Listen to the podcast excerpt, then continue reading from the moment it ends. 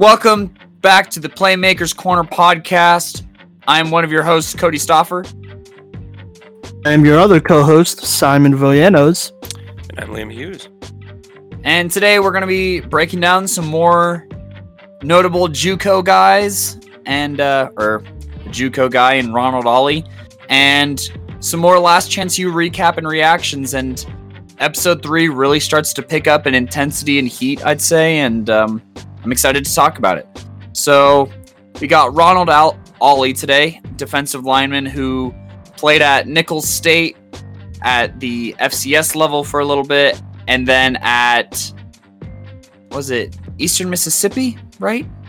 Yes, EMCC. Another EMCC guy that uh, Simon was able to find off of Last Chance U. And Simon, if you want to kind of give us the DL on Ronald Ollie and his story heading into his JUCO days, and then we'll break down his film.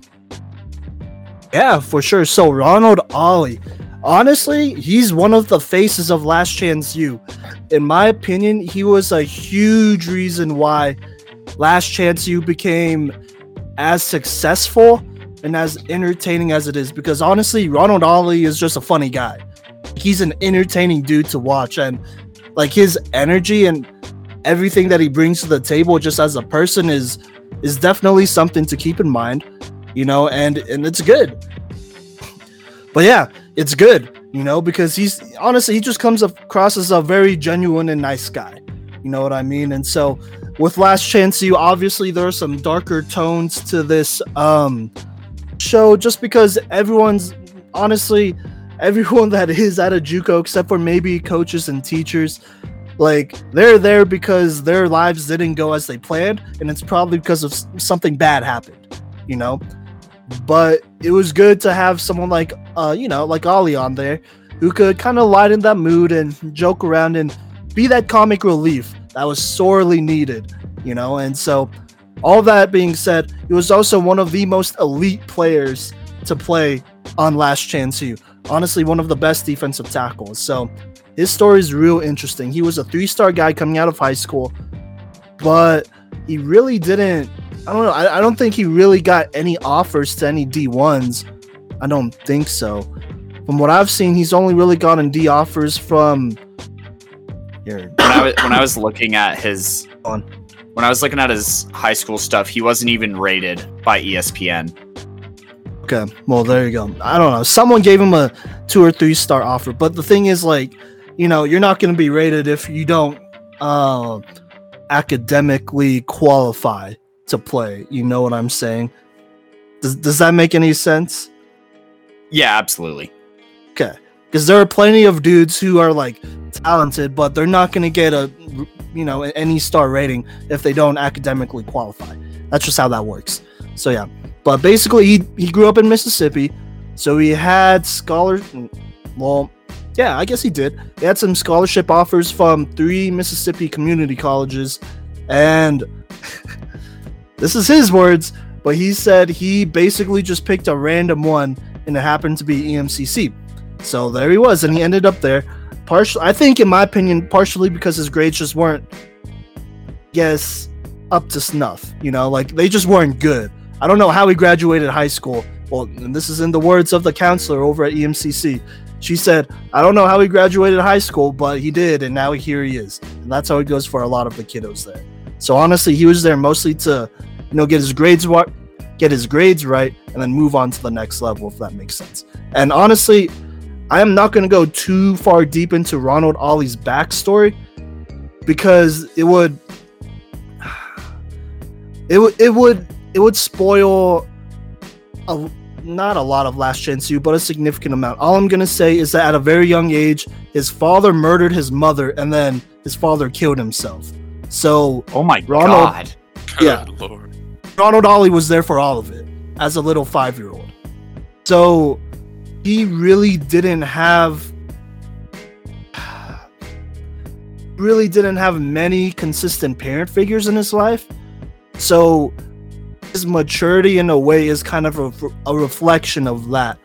Just, I guess, in some ways, just not being able to accept not only that, but a lot of other things that happened in his life, and just being kind of, you know, uh, just immature and just feeling like he's maybe not as supported as he could be and just kind of being in an unstable situation. And he's honestly just one of those guys that I feel like deep down just wants stability in life wherever it is, you know, and if it means not fulfilling his full potential and settling, he'll do it.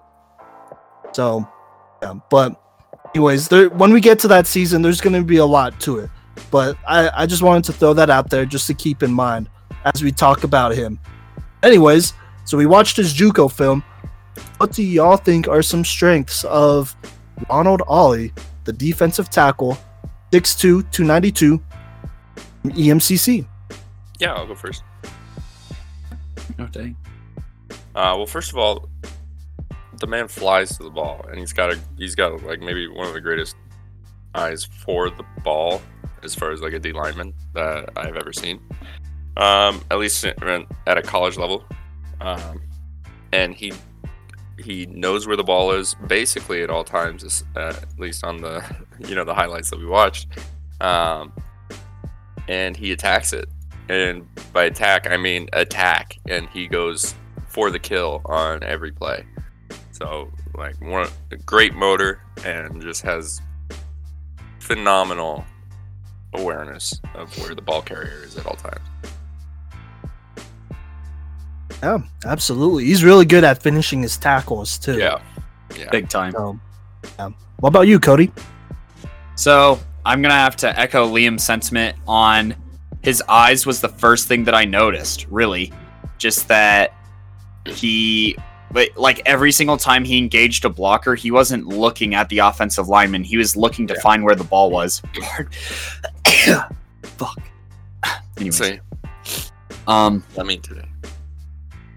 so his his ability, t- and also, I wanted to note that on top of that, as soon as his eyes were up, he was able to recognize a lot of plays. One play in particular that caught my attention was that it was like a sweep or like a toss play out of shotgun. And Mhm. from his interior D lineman position, he recognized that and he flew all the way to the outside to make the tackle. And just that play recognition from a defensive lineman is not really expected. So I really liked seeing that. I also noticed that his hands, so you know, I got my three and three here. His his hands were really fast, and he was also really strong. Like as soon as he got his hands on you, it was it was over for whoever the offensive lineman was, right? And he could just move them side to side or whichever direction that he wanted to. And on top of that, like my last strength is that he has a bunch of moves and he was doubled i want to say like almost 50 or 40% of the plays that i watched on that highlight reel just because of how much of a threat he is he has to be doubled but he has spin moves he has shove moves he has swim moves like he has a bunch of really good finesse moves which was also really nice for a defensive lineman Yeah, absolutely. You know, I'll have to echo a lot of that, honestly. So Ronald Ollie, I I think we all kind of could tell that maybe he's not the strongest like defensive tackle, but he's still pretty good.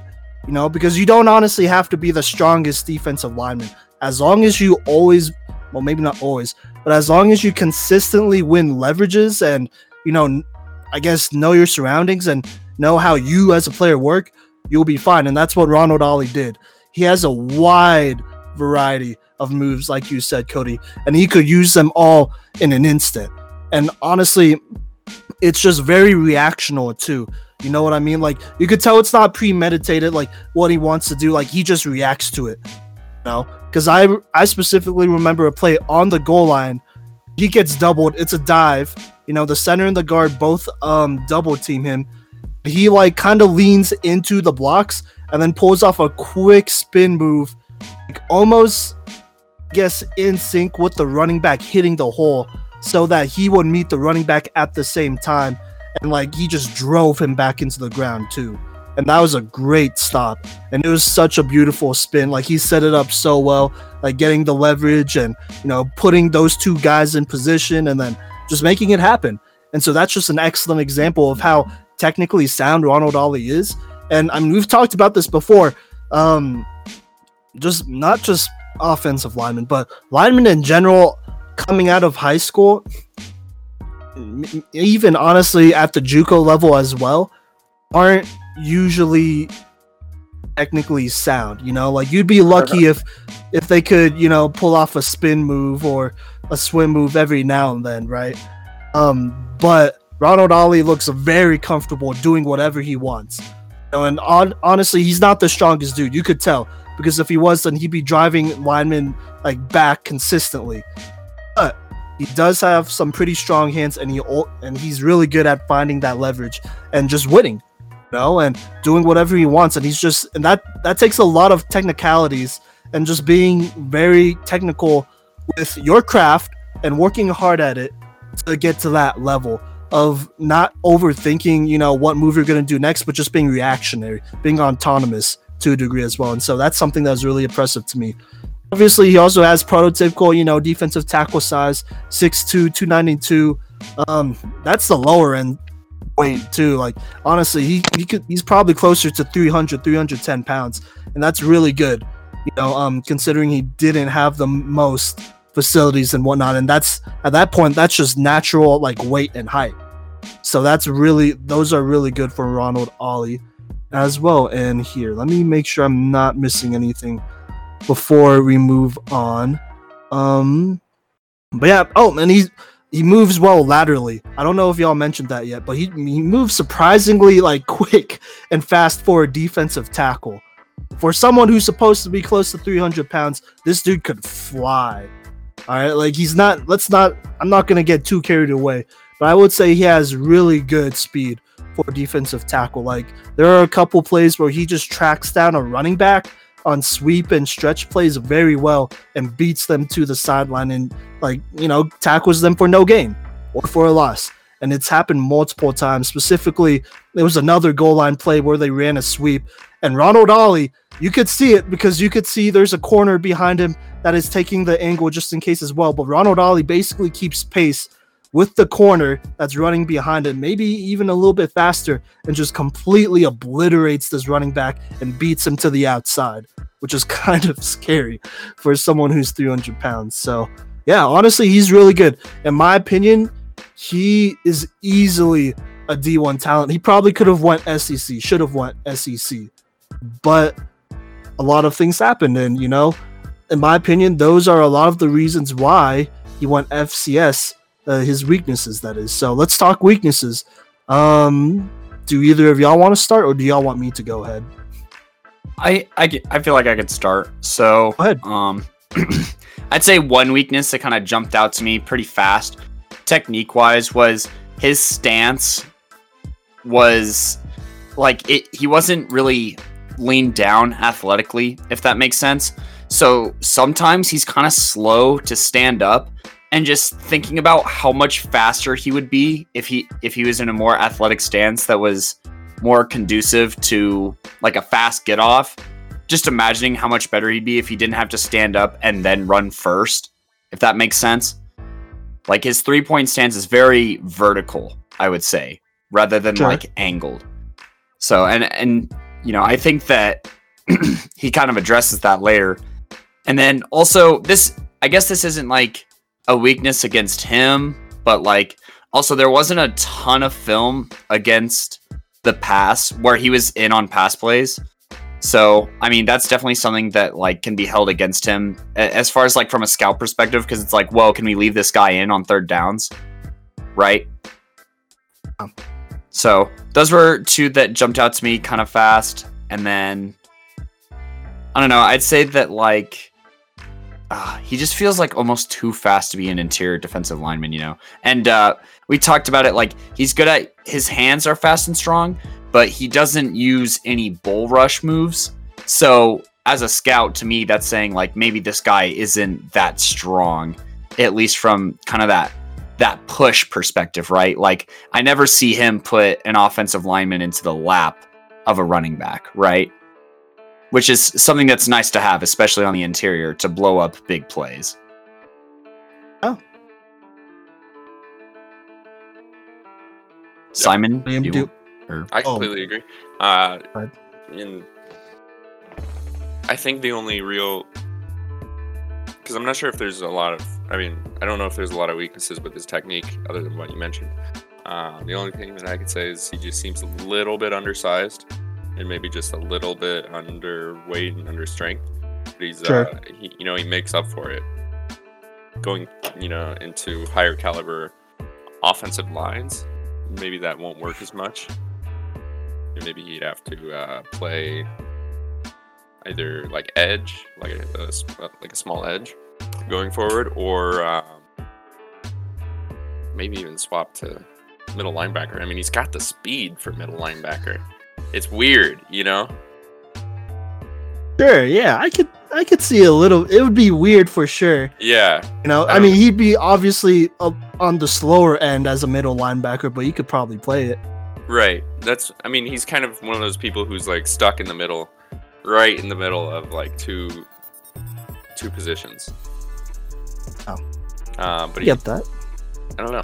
That would be my only weakness. Is just like a little bit undersized, a little bit under strength, but you can work on the strength. Obviously, you can't really work on the size until we get some uh, some good surgery going. But Is that all? Did you did you hear me? what's up? I said, is that all? Oh yeah, yeah. Sorry. oh, you're good.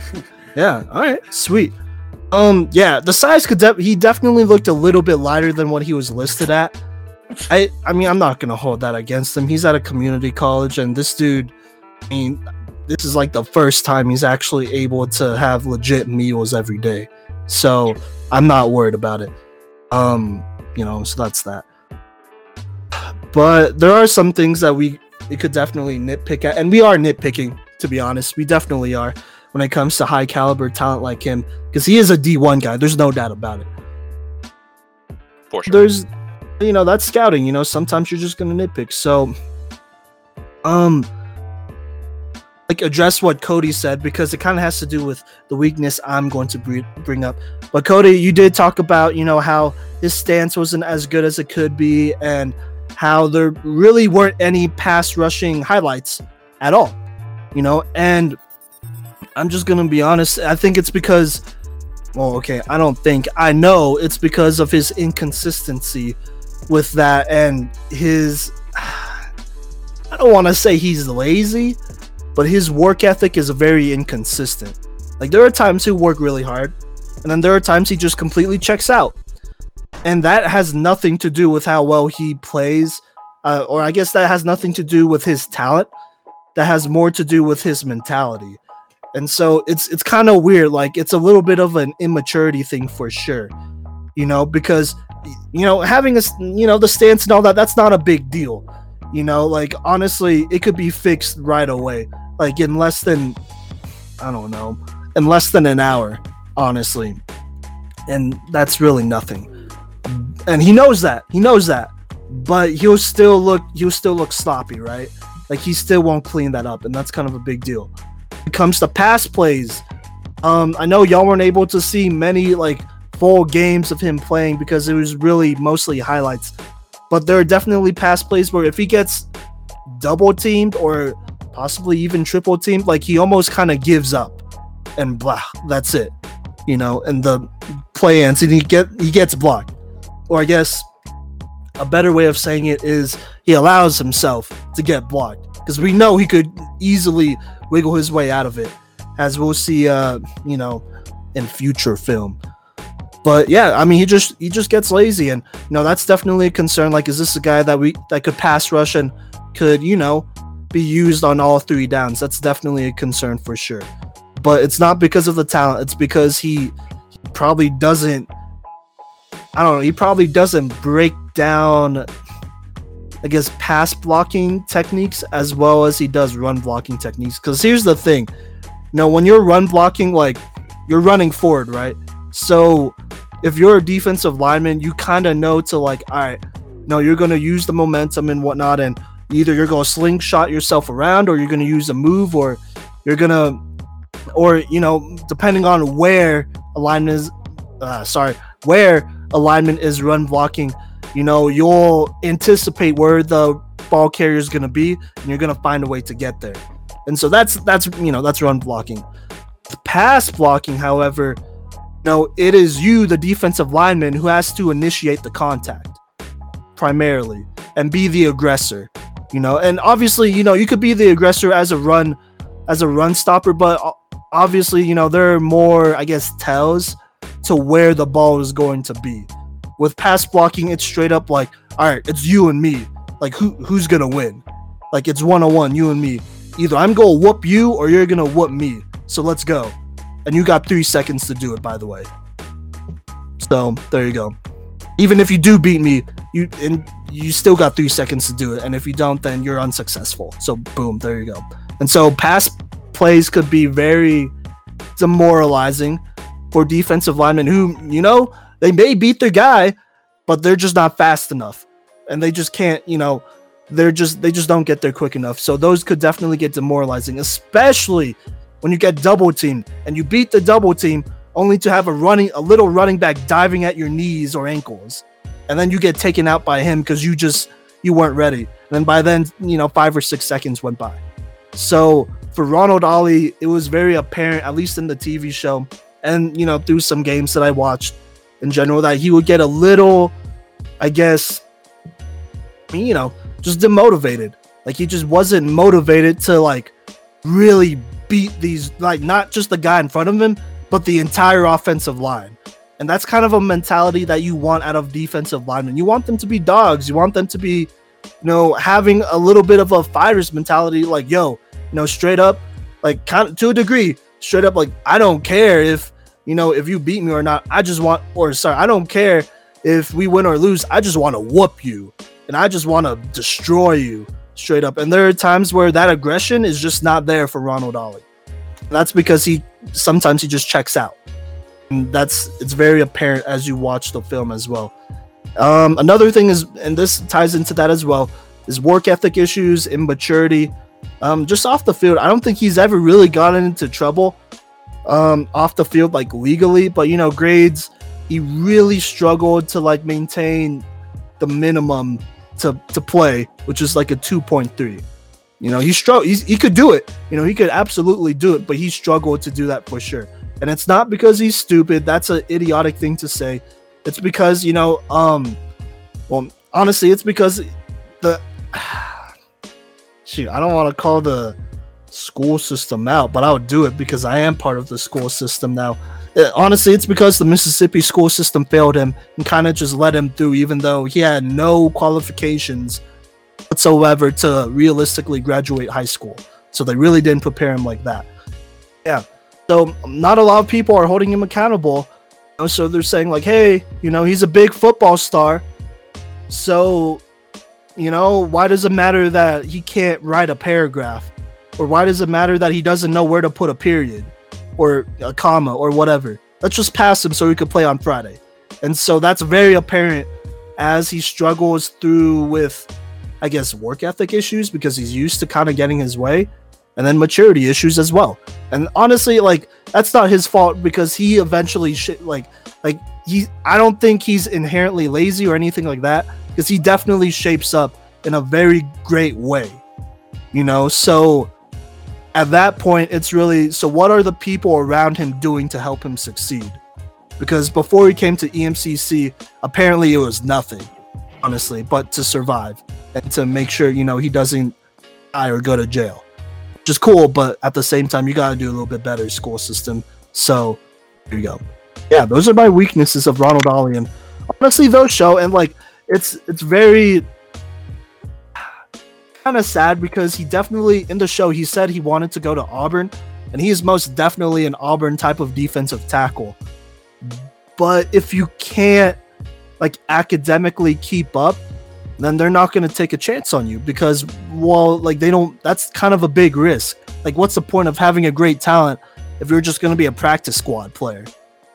You know, what's the point of bringing in a great talent, giving him a full ride scholarship if he's just going to be a practice squad player? So, yeah. But yeah, that's all I got to say about JUCO version of Ronald Ollie. He still won FCS though. Um, are to see this. But he definitely told this school that he didn't want to play for them because weren't good enough for him. That was a pretty stupid thing to say. But obviously he took it back and you know a lot of things happened. But uh, yeah. I think it was a school. It might have been another school. But anyways. Yep. So we got some FCS Nicholls State film to review on Ronald Ollie coming up next.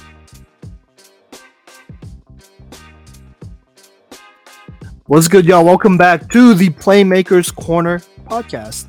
And here we're going to talk about the next era of Ronald Ollie's playing career at Nicholls State. So I got to give a little bit of backstory.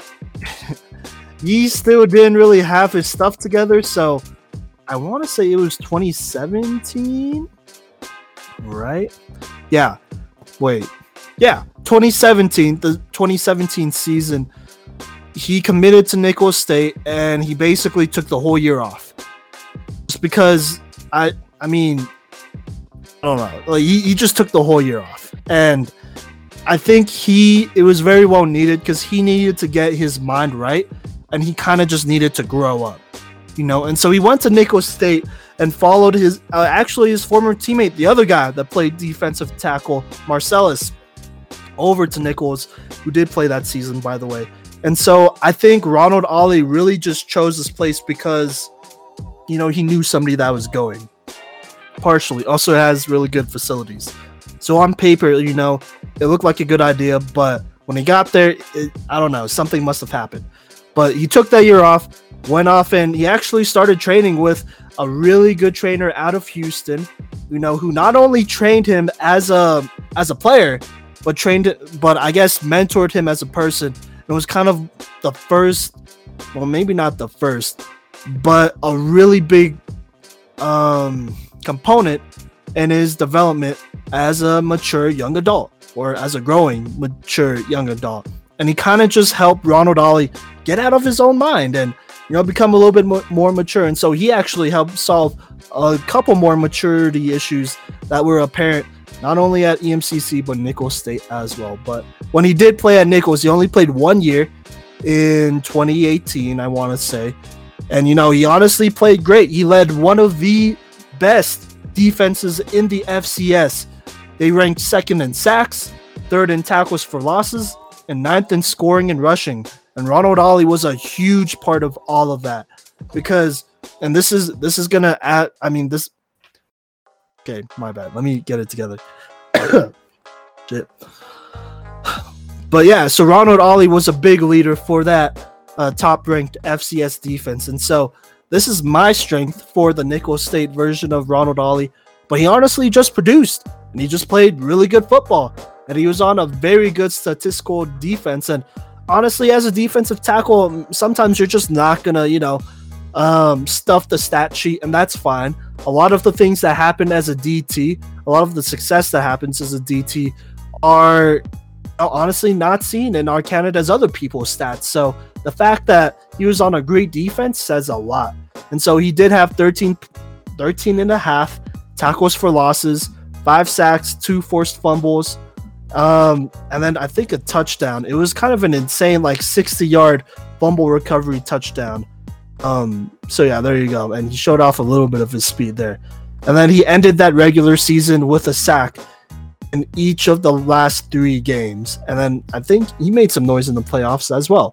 So honestly, it was very good. I mean, it was a very good sign that he was just productive, you know, at this next level, at the FCS level, which is still D1. You know, and honestly, he had a lot of the same strengths as he did at EMCC, but Cody, Liam, why don't y'all talk about some of his other strengths at Nicholls State? Liam, you mind if I go first? No, no, no. So, the first thing that I absolutely loved about his Nicholls State film was his product his production against the pass. Like yeah. he was an excellent pass rusher, and his play recognition also, you know, showed itself on screenplays a lot of the time. He met the running back at the ball or he was able to beat the running back to the sideline because he knew where the ball was going on screenplays. Like, you know, I feel like that's really hard, and that's asking a lot of your D linemen to recognize that from like a first person kind of view. You know what I'm saying? So for him to be able mm-hmm. to do that as fast as he did, and coupled with his speed, he got faster, it felt like, at Nicholls State because he was, oh my gosh, he was flying around the field at lightning speeds, it felt like. And that was another strength of mine for him was just how much faster he got and how much better he got against the pass. Like those strengths were insane and it made him dangerous. And another thing that I wanted to add on was he was just an absolute playmaker. You know, you have that uh, 64 yard fumble recovery touchdown that you talked about, but he also returned a blocked field goal for a touchdown while at Nicholls. State. And for him to be making plays on multiple, I guess, aspects of the ball or multiple sides of the ball is just like scoring touchdowns from a defensive lineman, two like two touchdowns in like two years or one year is insane. Like that that's not Oh. asked that's not asked of defensive linemen, you know? So I also put that one of his strengths was just being a playmaker. Yeah. He was also great at forcing fumbles, like he has a great punch on the ball. So yeah, those are my strengths is he got faster. His production against the pass was light years ahead of where it was, I felt like at EMCC. And he also just made plays, whether it was forcing fumbles or scoring touchdowns, which is, yeah, unprecedented for a defensive lineman. Yep. Yeah. Liam? I have to I have to completely agree, and it looks like um, you know as he as he went further into his college career, I don't think he got any slower. In fact, I think he might have even gotten faster, which is kind of scary. Um, and building upon his strengths, which is always a good thing. You know what I mean? Yeah. And crazy that he's um, as fast as he is. I mean, it, it looked like he got relatively smaller compared to the the uh, offensive lines that he was going up against, but not too much smaller. I mean, looked like a maybe like a shorter Danielle Hunter kind of, because Danielle Hunter is like he's not a small guy, but he, he looks lanky compared to some of the other ends out there. Um, so kind of fit that look more in my mind, and looked good. You know, pulled off a bunch of stuff. And yeah, the he did. ball and you know went crazy, went wild. Really cool No to doubt. see. Yeah, And no doubt. like He he balled out. Had fun, yeah. He did look like he was having fun. He was in a much better mental spot that season for sure, and it was apparent just by how fluid he was playing in. Yeah, I mean, Cody, you brought it up. Like he was much better against pass blocking, and you know he really he got way more aggressive and really grinded, you know, to get there. And you know he would fight off blocks, and he he was impressive to me. Um, but yeah, do you want to talk weaknesses? I guess I honestly don't have um, a ton of new ones. Do you want to talk weaknesses real quick? I don't Sure. really have any new ones, but yeah, go ahead. You Okay. got one.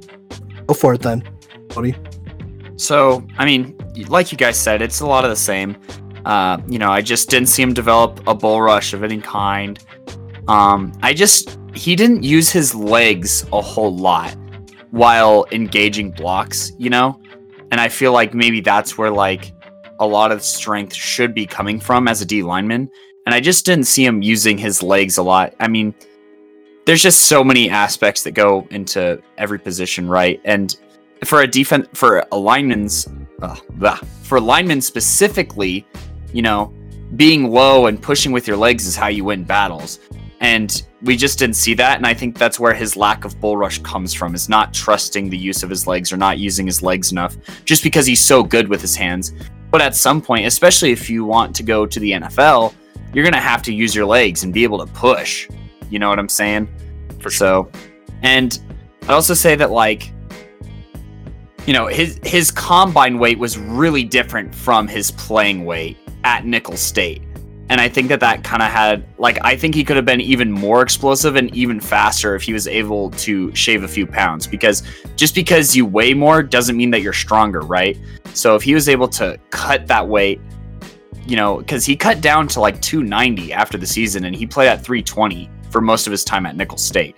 So I think just like cutting that weight and getting the right weight on there, and specifically like developing more muscle in his legs would have been huge towards becoming a higher prospect in the NFL draft. Yeah, I get Sure. that. Um, to so to address the whole bull rush thing, um, because I did play a bit D line and I've coached a lot of it. So yeah, you're you're right though. Legs are really important, and I don't think he used those as well as he could have. Um, you know, when it comes to leverage, you know, pass rushing, I'll say for sure because that's pretty much when you're always going to use a bull rush unless you're trying to stop the run. But if you're going to stop the, the, you know, there are more ways to stop the run. A bull rush isn't that big of a deal with that. But pass rushing wise, you want to use a bull rush to collapse the pocket, right? Or do your best to collapse the pocket. And yeah, you're right. His he didn't use his legs as he as well as he could have. But at the same time, I think know he just doesn't have, and this is a weakness for him. He just doesn't have like elite power. You know what I mean? Or elite strength. He has, Yeah. you know, he has all right, good strength, but he doesn't have elite, you know, or I guess very good at least strength or power. Um, because yeah, you know, you're right. It is good to get leverage, but ultimately, you know, to bull rush, it is very important to not only have strong hands, and you know, there's a difference between having strong hands and like being strong. Because someone could have strong hands, but not be, I guess, an overall like strong person, if that makes sense. Because when you're bull rushing, a lot of that, I guess, movement and technique. Well, really, there's not really much technique. Just get leverage and ram the guy down. You know, that's it. It's important. So with bull rush, you just got to get leverage, and then you gotta, you just gotta over, you just gotta run the dude over. That's it. But you can't do that if you can't like, you know, if you don't have the, if you're just not stronger than the other guy, you know and that's I just don't think he is overly stronger and you got to be overly stronger than the other guy to a degree. So a lot of that power in the bull rush comes from the biceps, tries, shoulders. And I you know like I'm not saying he's weak there or or what, but that is kind of what I'm saying as well. You know like obviously he'll be able to work out and strengthen those, but you know there's a difference between power and strength and using it. And you know you could get bigger and that's cool. But like if it doesn't translate towards strength because honestly everyone's body is different and everyone has just a natural cap when it comes to strength especially and speed and all that stuff as well. And i just don't think you know that i guess uh ceiling is very high when it comes to strength for ronald ollie so i don't really you know i don't really hold him to the whole like i guess like he can't bull rush or he's too weak because I know he's not weak. Honestly, strength is and power is only really a problem for a defensive lineman when they start getting blown off the ball. And Ronald Ollie wasn't getting blown off the ball. He could hold somebody up. And at the very least, that's what you want. So you could live with that. You know, as long as there are other ways that you could pass rush, which he showed, you know, uh, he'll be okay. So there's that. But yeah, no, I definitely get that. The weakness is one thing because it kind of, I mean, he's not a complete player, and that's okay you know you're not some players are aren't going to be able to be perfect. Most of the time you know prospects going into the nfl aren't going to be perfect and that's just one of those things. You know like he really can't control that a whole ton so there you go. Um i guess the only other strength really that i have for him is just the level of play because it is fcs so you know it's d1 but it's lower d1 so and you know and he's a defensive tackle too and like really only one to two FCS defensive linemen get drafted a year, and most of those guys are edge rusher guys. So, you know, that's that's really the only thing against Ronald Ollie. But again, can't really control. He still got his chance though. So, do we want to talk about his chance and how that went, or do y'all know? Yes, Okay, a little bit. Want me to explain it, or do you want to go for it? So I don't have go for it. I don't have like the chronological order, but I know that he was with the Raiders in training camp. I think that was his first team. And then he got cut. And I think then I think he tried out for the Ravens. I think that was who was next. And I'm pretty sure he actually managed to stay on their practice squad for a little bit. I, and I don't have like all the details on what went on, but I do know that he's currently signed to the Argonauts in the CFL Yes. through 2022, actually. So not too bad of a contract, really. Um, and I Yeah. think that he could dominate in the CFL, honestly, because Yeah. they're they're just like the CFL's linemen aren't as big, and so I think his speed moves are going to overwhelm in the CFL. Oh, absolutely. And yeah, you're right, Cody. Um uh, okay, so for the people out there, he didn't get drafted. There you go. Uh so he was an undrafted guy with the Raiders. With the Raiders, it I mean, it kind of sucked. He was on Hard Knocks, so you could watch it all if you want. It's a whole like 2 minutes. Basically, he like hurt his ankle and then to go to treatment like the next day. He he didn't do that. And then, you know, Coach Gruden called him in the office and was like, hey, you know, how come you didn't go to treat- treatment? And then Ronald Ollie said to him, I didn't know I had to go to treatment. Okay. So that was that. And then basically Jon Gruden cut him on the spot. And that's it. To me, that was kind of unfair, to be honest. Like, for real, treatment. But I mean, obviously, like, look, if you're not, and this is a lesson to everyone, if you get hurt, like don't just don't skip practice you know you should be doing something to get better to get back all right and obviously ronald ollie wasn't doing something and that's something that he should have been doing was going to treatment for a sprained ankle bro like dude come on like just do it that's it so that's, That's that fair. I don't know yeah if that went to the cfl what Getting cut on the spot, but uh, did you say I said that's fair. I don't know if uh, that warrants getting cut on the spot. Well, Jon Gruden doesn't like having talent on his team, so Yeah, especially young talent. He likes being the Yeah. oldest team in the league. yeah you know jon gruden Oh yeah, oh, we know and love Jon Gruden for keeping Oh, the we- Raiders yeah. in the in the cellar. But anyways, yeah in the grave. for sure. But and honestly, I kind of so before he went with the Ravens, or actually before he went to the Raiders, there was interest with the Ravens, and he actually tweeted out that he was signing with them. But then something just happened, and it fell through, and then the Raiders picked him up. But honestly, I kind of wish that he went to Baltimore over the Raiders. And I'm a Steelers fan, and that's just because I feel well. Obviously, John Harbaugh is a way better coach, but I also think he's just a way better like mentor in general. You Yeah. know, and so he could I have like walked him through much more. well, Yeah. and the Ravens have they're so good at rotating through guys and keeping their front seven fresh. And Ronald Ollie would be a great contributor to that Ravens front seven right now. even. Yeah. And I think, you know, with a guy like Ronald Ollie, um, Harbaugh, I think he just understands talent better. I think he just has a better eye for talent than, than Jon Gruden does. So knowing knowing what you're looking at and knowing the caliber of guy that you're looking at and seeing through, you know, maybe some of the personality issues to the deeper player and the deeper human being, you know, I feel like Harbaugh just gets that better.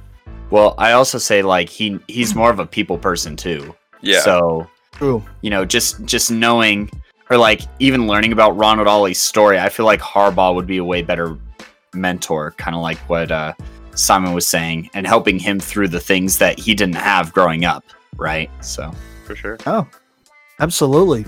Because honestly, when it comes down to it, like I know we always say like things that players could work on. Um. Okay, so for Ronald Ollie, I'd like to see him get stronger if possible, but if not, I'm not concerned about it. You know, like he is a pretty smart player. He works pretty hard. He has a lot of the tools. You know, it's just a matter of getting used to that level of play. But honestly, he just he just needs to grow up a little. You know, he needs a coach that will not how should I say this? That that won't just coach him like, you know, as a player, but will coach him up as an adult. You know, because he needs that guidance. And honestly, they, they brought this up in the in that first season of Last Chance U with Ronald Ollie, but once he trusts somebody, like it's ride or die for him. You know, but it takes a while to get there. But once he finds somebody that he could absolutely trust, he'll do anything for that person. And he's he's just that type of guy. And that's someone that you that any coach would love to have, honestly. You know, just that person that if you get their trust, you know, they're they're gonna be a ride or die for you. They'll do whatever you want. They're not gonna argue with it, argue with you about it. They're just gonna do it because they know that you have their best interest in mind. So I honestly I just hope that Ronald Ollie, you know, he matures a little bit. I think in the CFL with a long term deal, he has much more stability now. This is probably the most stability he's had with the team since high school. So that'll be good for him, you know, and or maybe since EMCC. Wait, wait a second. You said through 2022, right? Yes. He signed last year, Dang. this year. Yes. Or I think it was I think it was this year. Like Okay, well, earlier still- this year. Yeah, well, maybe okay. Then since EMCC, then well, that's still a really good deal because you we all saw what he did at EMCC and he killed it, and he moved on to Nicholls and he killed it. You know, Yeah. So yeah, he just needs to mature and he'll be okay. On I honestly think he'll be okay. Yeah, I think he'll be back in the NFL soon enough. for sure after his 2022 contract, I think it'll be Yeah. either he'll become you know a hot commodity, and they'll they'll pay him lots of money to stay, or he'll be back in the NFL. And I don't think they got the money to keep him out of the NFL. Probably not, assuming you know everything goes well off the field as well. But yeah, Yeah. Any any other comments, Cody? That No, not really. Uh, I'm excited to see what he does whenever the CFL gets rolling because they did cancel their season. Yeah. Um, so and and we'll see how that impacts contracts and stuff like that. But I think a guy of Ronald Ollie's talent and um, yeah, just level of play will be able to make it through this pandemic and stay in the CFL. Um, but I, that I th- that's all I have for uh, Ronald Ollie today. Sweet. Did oh wait, did y'all have any uh pro comparisons? No. Hmm. It's okay if you don't. though I, I I didn't really because I I see him probably staying in the CFL unless um unless he just gets like bigger and stronger like in the blink of an eye. But I think the Yeah. CFL is a better fit for him anyway. And Okay. plus they have uh they have nice health benefits out there in uh Canada. So it's it's, it's in, out in Canada, so it's not a bad setup. Yeah. No. Uh, I don't know. I kind of have one. It's you know For maybe me being very Broncos aware constantly. Um, I think he's he's kind of like an undersized Derek Wolfe in my mind, where he's just Okay. he just attacks the ball and just goes for it. Um, so that would be if we do a pro comparison, that would be my uh, my ceiling for him. Sweet, yeah. Well, I absolutely agree. I think I, I guess I'll start with floor. I think his floor is well, obviously the CFL, but if we're talking NFL, I think he is a solid rotational type of guy. You know, maybe you could throw him in there on special teams as well. I think he'd be he'd hold his own for sure. You know, because he's athletic enough. Um, at least right now he is. So I I could see him as a solid rotational special teamers type of guy. Honestly, I can't see him as a starter. I, I could see him as a starter. No, um, he. I mean, we've already mentioned it. Like he's not the strongest and whatnot. So there's that. I don't think it's that big of a deal though, because there are plenty of defensive tackles that, at least in my opinion, that don't have that like elite explosive strength to completely blow somebody off the ball every play. And also, that's just not realistic. You're not going to be able to blow somebody off the ball even the majority of the time. Maybe if you do it 40% of the time, that's pretty good. Because the other 60, honestly, you got to be moving as well.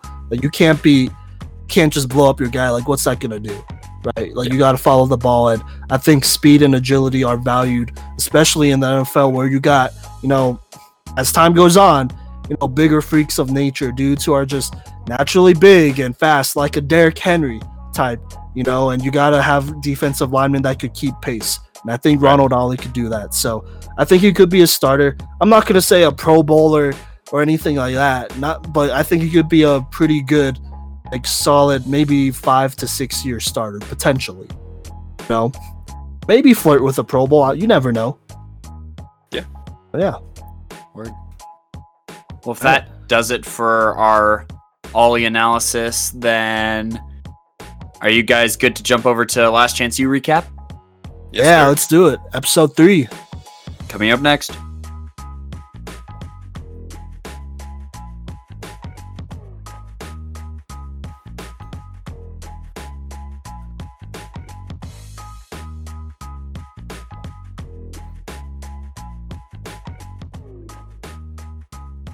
Welcome back, everybody, to the Playmakers Corner.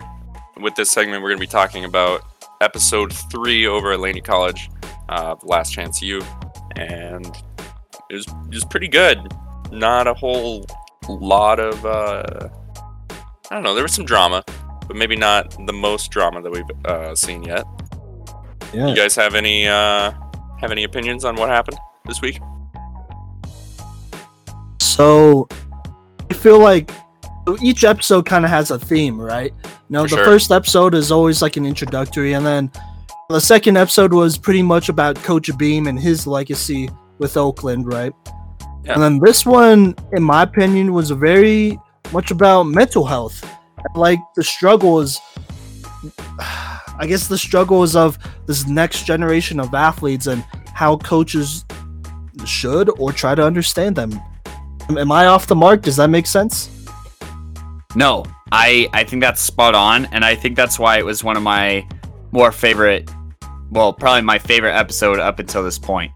So, and Simon, I, I'm picking up on uh, because you told me before I started watching this, like, especially with my interest in sports psychology, uh, as far as grad school goes later on.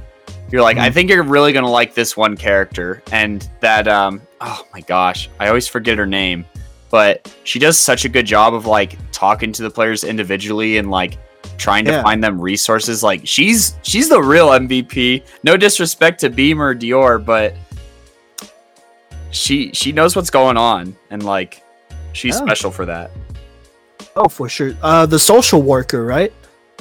yeah who's also like the uh it said like athletic administrative assistant or something like that is like her official title Yeah. But so she, she, she helps out a ton. yeah she's awesome. And um yeah you could tell uh dior was basically the focus of his of this episode with his dad. And like i i hope y'all don't mind but i'm about to like talk about this. His dad bro that stuff's messed up what he was doing. Like that is trauma. Like humiliating his kid like making him dress up in girl clothes in fifth grade like dude that is that is traumatizing especially like the bullying that probably happened and like for all for him like talking about a girl in fifth grade like bro he's a boy like that's Yeah. just like what they do and like i don't know obvi- like obviously there's a lot of la- layers to how messed up his dad is but I think the two things that obviously hit the hardest is his dad took him off of the football team his senior year of high school, which is like that that like Dior probably would have went to a college like I, I don't know if it'd be like Division 1, but maybe like maybe Division 1, you know, FCS at the bare minimum, you know, Division 2 definitely he would have got offers like Yeah. Because he's just he's super athletic, right? Like we know we know he's a good football player. We have visual proof of that. And for his dad to take him off of the football team in the most critical year as far as like commitment and signing goes is like that's unforgivable, honestly. And so like I really I mean, it- It's sabotaging. You could just straight up call it sabotaging at that point. You know, he's like trying to sabotage his child's life. Yeah, like he, he's straight up he, he's ruining his life, honestly. So like I I'm totally I totally like understand why Dior feels the way he does and why he doesn't want anything to do with it. And like also just like the problems that it's causing him. Like he's reliving his trauma anytime it's like brought up, right? And like it there's some serious PTSD happening, you know, in this episode to like that Dior is experiencing, you know? And I think the worst part about it is that the dad is just like, yeah, that's the way I raised him and that's how it is. It's like, what do you mean, bro? Like, your kid is homeless because of you. Like, I'm just straight up gonna say, your kid is homeless because of you. You kicked him off of. You kicked him off of the football team. You kicked him out of your house, and then you got him a bus ticket so that he had to spend Christmas Eve and Christmas alone. Like, yeah, his dad is the most foul, per- one of the most foul people I've ever heard. Like, defend their sociopathic and sadistic actions, like ever. And it's and it's unpunished. You know what I'm saying? Like, and so I understand why Dior plays with that chip on his shoulder, but like, yeah, that's really messed up. And then like, you know, obviously it's tough for him to talk about it, right? Like we see him struggle even with like the professionals in the show, whether it's Beam's wife, who is is a sweetheart, by the way. Like she's uh she's really Careful, funny. Cody. She's married. Bro, I'm just chill, chill, chill, No, chill, I chill. got No, you, I I got just you. I just saying she's super nice and like uh she's so funny like when Beam and her are talking, she's like, Oh, you're so bad. Like that that makes that cracks me up and like in like the you know nice old lady kind of sense but and then you know it's hard for Dior to talk about it and yet we see the one of the biggest problems facing like football and sports today is just like the lack of awareness of mental health inside the locker room like Yes. they're giving Dior such a hard time. He's like, "Oh no, I can't breathe from my chest. I'm I'm stressed out because you know." And they're like mocking him for it. And it's like obviously he's not gonna want to share with you guys. Like they say family on three all the time, but like there's some serious lack of coordination and like you know what I'm saying? Like Yeah. there, there's not a lot of unity happening right now. So yeah, that that those were some big things that jumped out to me as far as like mental health in the game of football and like for Dior's story like I was just like damn. You know what I'm saying? Yeah. I mean, absolutely. And, you know, we've been talking a really long time about talking about the cult- football culture when it comes to mental health. So maybe this is that episode because, um, like this Playmakers Corner episode that we do it because there was a lot here. Because you, it was funny that you mentioned that scene because I'm just gonna be honest with you. Like, I mean, Cody, you obviously have playing experience as well, so you know how it's like, right? But it's kind of like when I saw that scene. I'm not gonna lie to you, bro. Like, that was a scene that, I mean, like it stood out to me because of the context that was put in beforehand with Dior and everything going on, and him having like a panic attack or something like during practice, right? But if it was to happen at any other time without that context, it would almost seem normal because that's how football culture is, right? Like dudes be giving, and maybe not just football culture, but um, the culture of males in today's society, the culture of males in today's society when it comes to toxic masculinity. But you know, you kind of just joke around like that. You kind of just joke around about like, oh my, like you know, he's having a in quotation marks a panic attack. Why don't you just suck it up, like type of thing? Like, why don't you just be a man? Why don't you just be a man about it? This is football. Like, you shouldn't be complaining. You should just be hitting somebody because apparently hitting somebody like solves every single problem in the world, including world hunger. As long as you hit somebody, it works out, type of thing, you know. And that's football culture the culture of I gotta be a toxic male, overly toxic and masculine to to gain respect for anything, to have respect for anything. Because if I don't, if I show a little bit of weakness, then especially if it is a mental thing, and especially if it's not something that you could physically see, then you're weak, and you're not an actual like you know adult, and you're not you're not you're not cool. You you ain't you ain't tough like that. You ain't cold like that. And that's something that is very apparent in i'm just gonna be honest pretty much every locker room in america or at least every football locker room in america. It could apply to other sports as well but football especially like i'm just gonna be honest this is a normal thing you know for people to be making fun of each other. It, it doesn't make it okay. I'm just saying that it's a very normal thing that honestly most football players will let it fly under the radar, you know? Yeah. Like, and we would you agree, Cody? Sorry, I just cut you off. But would you agree that that's like a pretty normal thing? Well, Oh, let's not, absolutely. let's not use the term normal. Let's use the term. Um, Common. use the, yeah, it's a common thing. It's not normal. Yeah. You know. Well, see, but it is normal because it happens all the time. Like, as of right, it shouldn't be normal, right? But it's a very common thing that has become normalized as as football has maybe not developed as the as a sport has lasted as long as it has, you know. So like the longer that it be at, let me get it together. Lo- the longer that this is the standard, the more ingrained it becomes. And we're in I'm, I'm I mean I don't know, bro, but you know football has been around since the 1800s, but we're in year 100 plus when it comes to this.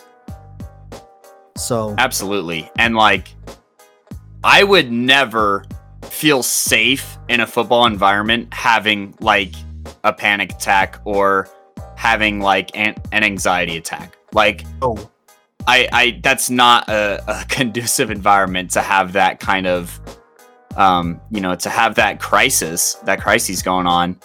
And that's messed up, right? Because like, you know, as football all the time is preaching like these are your brothers, right? You know, like this is your family, this is like a home for you. But like if you can't feel the way that you need to feel or like if you can't have like a health problem, right? Then that's pretty jacked up.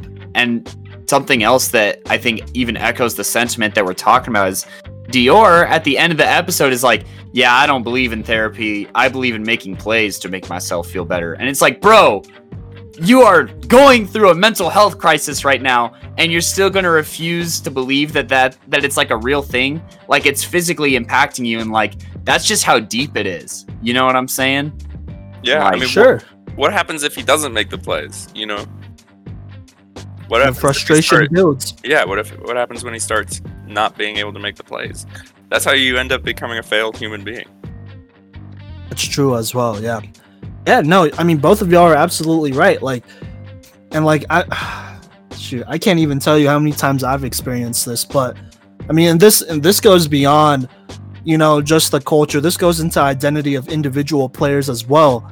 But it's because football, uh, sorry, it's because football culture encourages this kind of identity of the tough football player, of the football player that, you know, you're not a real one until you play through a bunch of injuries or a bunch of problems, including mental health problems. And so that scene you were talking about, Cody, is pretty much the epitome of football culture when it comes to mental health. Because here we see a guy that is obviously struggling. Like this, like not just mentally, but physically, it's starting to weigh on him because his chest is tight and he ain't feeling right. And you know, this is the funny thing because we all saw, we all saw in that last game how free Dior play, how electric what he was, and how just great he was in general. He played a complete game, right? But notice how once his dad, an extremely toxic person in his life, came into the picture, just how much worse Dior played. Because in that West Hills game, well, that team was 0 3. They sucked, and they still suck so hard against them until the very end. And I'm not going to spoil the rest of the season, but you can visibly see as the season dragged along just how tight Dior was playing. He was not playing free at all. And honestly, it's ha- it's sad to say it, but you know that last game, that blowout game that Dior played at quarterback was probably one of the last times Dior ever played free. Um in this season at least. At least in my opinion. And it's very apparent just how he carries himself, how how much more I guess explosive he is like you know like he he had a lot of patience before, right? And he had I mean he still has the mentality he still has the mentality of like okay, I'm to go get it done. But the patience is a lot lower and the frustrations level frustration level is a lot higher. And that's because of his dad. And that's because of what he did. And that's also because of I mean obviously I think my opinion coach Beam understands that a lot of kids go through mental health stuff and that they're never going to play as free as they can until they, you know, get their mental health right and actually live a balanced a balanced life. So I think coach Beam understands that. But his players, his assistant coaches too, to be honest, and then some of the family members around his players or who support, you know, around his players don't understand like coach Beam does. And if I'm being frank, you know, coach Beam doesn't have the time and you know, it's sad, but he doesn't have the time to mentor 150 different players for more than 5 minutes a day. Even that even that's stretching it. You know, he's one guy. So, and like obviously he's gonna try to put out a culture of family and being open and transparent. But if not everyone's buying in, RJ, then forget that because you're just gonna default back to the football culture that has in that has been in place for the last 100 plus years. So that's that. Um, and that's and that's a really big deal. No, and honestly, this mental health with football culture and all that is not going to get fixed anytime soon. If I'm being honest, it takes a real solid coaching staff and support system to make it happen. Because on it, and here I'm to go on a rant. I'm sorry, y'all. I'm going on a rant. You know, and I kind of already have been on a rant. You know, but you know, coaching staff like they could be, you know, some of the most aware mental health type of guys or girls out there. You know, they could be aware of their players' emotional levels, their stability, all that stuff, right? And they could preach that. They could preach like, "Hey, we're always here. We got you. We got you. We got you." But the second that player goes like leaves that environment and goes anywhere else, the culture and the stereotypes and the tradition, all that stuff from the outside world starts weighing in. You know, and they start, you know, saying like, "Well, hold up you know, why are you complaining so much about your mental health? Why don't you just go make the play? Why don't you just go out there and make the tackle? Why don't you just go play a game? You know, like, why don't you just make it happen? But what they fail to understand is that, you know, and this is for all human beings and anything that a person got to do, but to work efficiently and to work efficiently at a high level, you have to be balanced. You know, and honestly, most people aren't mentally balanced, and that's okay you know, because everyone has a ways to go and everyone has different experiences. But see, that's just that's just what society is going to consistently put on these players, even when they are in a good situation. You know, so yeah. I mean, am I wrong? Like, is what do you think, Cody or Liam? No, you're not wrong.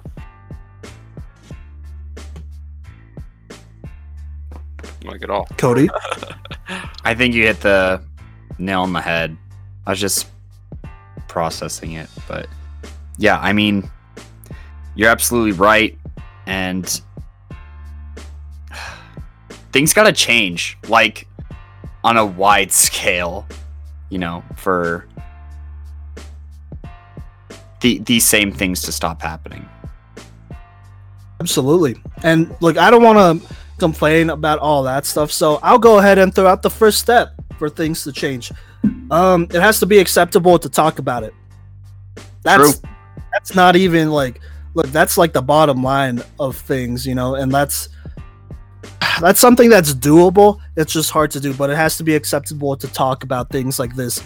Not just among like us, because Cody, like obviously you and me, we're reflecting on this as football players played. So our career is over. You know, so it's more important that us as coaches and coaches everywhere, you know, make it more acceptable to talk about this with their teams without it feeling weird, without it feeling like like oh wow this is just really awkward but you know i'm gonna just do this little you know in quotation marks mental health seminar and you know that's my contribution to changing football culture like no like you got to get deep with it mm-hmm. excuse me absolutely yeah, you gotta get deep with it. You know, you gotta really talk to kids and you know, like really know what they're going through, and not just sympathize with them. And here, uh, shout out to you know my professional development here in uh, my school district, but you gotta you gotta empathize. You gotta literally do your best to feel what a kid is going through, feel the pain. And I'm gonna tell you right now, feeling pain isn't gonna feel good by any means. It's something that you gotta face as a human being and first off, you know, don't face it if you're not in a good spot yourself, but you got to face it with the kid and truly understand that, yo, this kid is feeling stressed out. This kid is feeling frustrated and they're feeling this type of frustrated and stressed out and mad and angry and hurt and all that. You know, like you can't really generalize it. Like you gotta, you gotta know, you know. And so, like I said, it just starts with talking about it. Um, but anyways, let's get let's get back to the actual episode. You know, um, because that was a big part of it. But you know, there was a game that was played. And well, actually, there. Sorry. Okay, before we get to the game, there are a couple other things that stood out. So Dior, you know, obviously he stood out. Um, and kind of wanted to talk about Nuu for a little bit. So it kind of showed what he was going through as a single father, right? And I'm pretty sure Nuu Nuu he still has some, you know, Well, some mental health, emotional stuff because of the stress that's on him uh, with his family and whatnot. well, he's right? not a he's not a single father. sorry. Okay, my bad, my bad. He isn't a single father, but that sorry, that's not what I meant. I meant like in this episode, it show it kind of showed what it was like to be a single father to a de- to a degree because his wife is working a ton, right? And not only working, but she's going to school as well, you know, so she could start her own uh, business and whatnot. And she is also the breadwinner of the family as well. So for Nuu, you know, it kind of I feel like you know there are most definitely times where he does have to take care of his kids and whatnot. So he's not a single father father by any means, right? Uh, there are definitely you know points throughout the season where you know you you kind of gotta he kind of has to be on his own, right? Like he has to balance football, school, his kids. Like there, this is the what is what episode is this? The third one. Yeah. I want to say this is the third straight episode where he's brought his kids to school or to practice, or it might be the Yeah. second time. Or it is okay, cool. That's hard, you know. Like I can't even imagine. Like first off, this dude is 19, or maybe he's 20, whatever. But I can't even imagine me one or two years ago. First off, trying to well, okay, I'm already on the team, but trying to make a better opportunity, not for me, but for other people as well, you know? Because, like, you know, anybody can make a decision for themselves, but when you get to the point where you're making decisions that will directly impact other people, that weight hits different. You know what I mean? Like, it's not just about you, because every failed play you make is a failed play that you made, and this is just me empathizing, but it's a failed play that you made essentially for your family. You know at least that's how it feels. It feels like ah like shoot like maybe i'm not putting them in the best you know position because i'm not playing as well. And i feel like that's where Nuu is kind of is kind of at you know? Like he feels like he has to do all of these things and pull his own weight.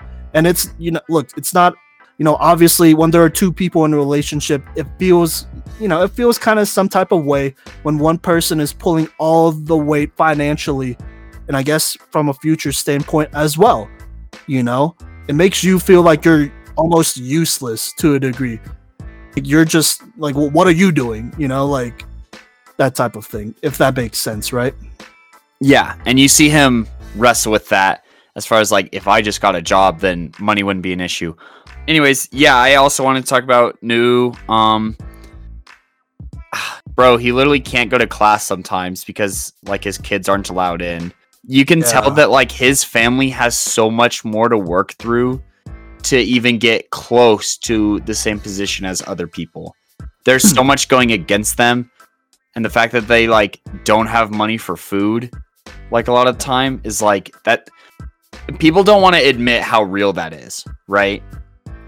And, like people will be like no i don't support food stamps and then just turn a blind eye to stories like Nuu where him and his wife are going to s- school working the equivalent of full-time jobs Nuu playing football not getting paid for it and his wife working 40 hours a week and going to school and they have two kids to take care of like and, and they're they're doing everything right and people will still be like yeah but they don't deserve like help from the government like bro they're playing the game your way so like i don't know that that is kind of what that reminded me of um Oh, for sure. from like yeah, a a story perspective Yeah, But no, for sure. I mean, I totally get that. And as somebody who is part of a family that was on food stamps for a pretty significant amount of time, like I can't tell you the relief it is to finally visit the food bank or whatever, you know, and have those.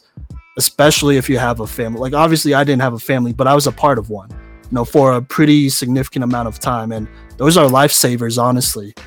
Um, like oh my gosh like the relief when you finally like you know like you get to visit again it's like, ah, like it's good like it's good man like it's good and so I mean, I don't understand people that are against that either. But you know, he's trying to make it work. And you know, shout out to um, dang, Rigo. Have to find her name, but shout out to the lady that was helping him out and you know um, figuring that out for him as well because you know he is a kid, so like it's not like he knows everything about how you know food stamps and that stuff works as well. But yeah, and also like look, I get how the professor said that no, this isn't a daycare and you can't allow kids in, but that definitely rubbed me the wrong way. Because I'm gonna just be honest, he definitely skipped class. Like if I was given, you know, the like if I was given those options, I'd be like, well, man, I don't care about English. Like straight up, like I don't care about English. Like I care about my family, you know, and I want them to have a better future. But if you're not gonna let me have my kids there, then all right, see ya. I'd rather skip class than, you know, leave my kids unsupervised. That's it. But yeah, Yeah. anyways, that just rubbed me the wrong way. I don't know about y'all. Yeah, I wasn't a big fan of that. Liam, what what did you think of Nuu's story, and especially in regards to the uh, professor not letting kids in to the class? Yeah, I I mean it's it's a load of crap. You know, it's not like Simon said. You know, do you want me to go to English and leave my, or do you know, do you want me to leave, go to English and leave my children unsupervised, where anything could happen to them, Yeah. or do you want me to skip class? It's a lose lose scenario, right? For everybody involved. Yeah. Because because Nuu still pl- he's still paying for for classes, or he's still paying. I'm sorry, he's still paying for classes. So Right. I don't know. It's it's not fair to him. It's not fair to anybody, and I understand that it's just maybe quote unquote just a community college. Well, still. Or, uh, uh, yeah, but it doesn't matter. Oh, for sure. I, I could kind of understand maybe a university, like a higher of education, but a community college, like, bro, couldn't I, w- I went to community college and we've had plenty of kids in our classes. Just go be honest. Why can't you? You know. Yeah. for sure. So I, don't- I don't know, man. I just just run me the wrong way. Uh, but yeah, I don't think I. I'm so I'm looking through my notes just to make sure I got everything. I got. Are y'all good? As I look through. Um, I just wanted to note that the defense finally made some plays in this last game, and uh, Yes. Yes. that was really nice to see, especially after uh, Rajon was like getting into it with Coach Beam, and like, you know, I feel like the they talked about like the hype definitely going to his head, and I think that that's true. Um, Mhm. but they finally made some plays on the defensive side of the ball, so that was something. yeah, Rajon definitely produced that one-handed interception. First off, that's an impressive play either way. Like, oh my god, that was tactical as heck when he just snagged that out of the air with his fingers too. Like he really didn't even palm it like that. So that's impressive. But to do it at the end of the game and to, you know, just end the game yourself, that's why he is one of the best JUCO corners in America. There you go. Yep. A time, but he did it. Liam, did you have anything else to add on to the episode, or anything that jumped out to you from episode three of Last Chance U? No, I think we covered it all. Simon? Um, pretty much done. RJ's making more excuses. He keeps saying, I, don't- I don't care who's the number one, two, or three receiver, but then complains about not getting the ball a ton. So if you're going to complain about not being the one, two, or three receiver, or, or sorry, if you're going to say that, I don't care if I'm the number one or two receiver in his eyes, but then complain about ball or not getting enough, you know, looks, then then that means you care about being a number one or two or three receiver. So there you go. That's it. Cool.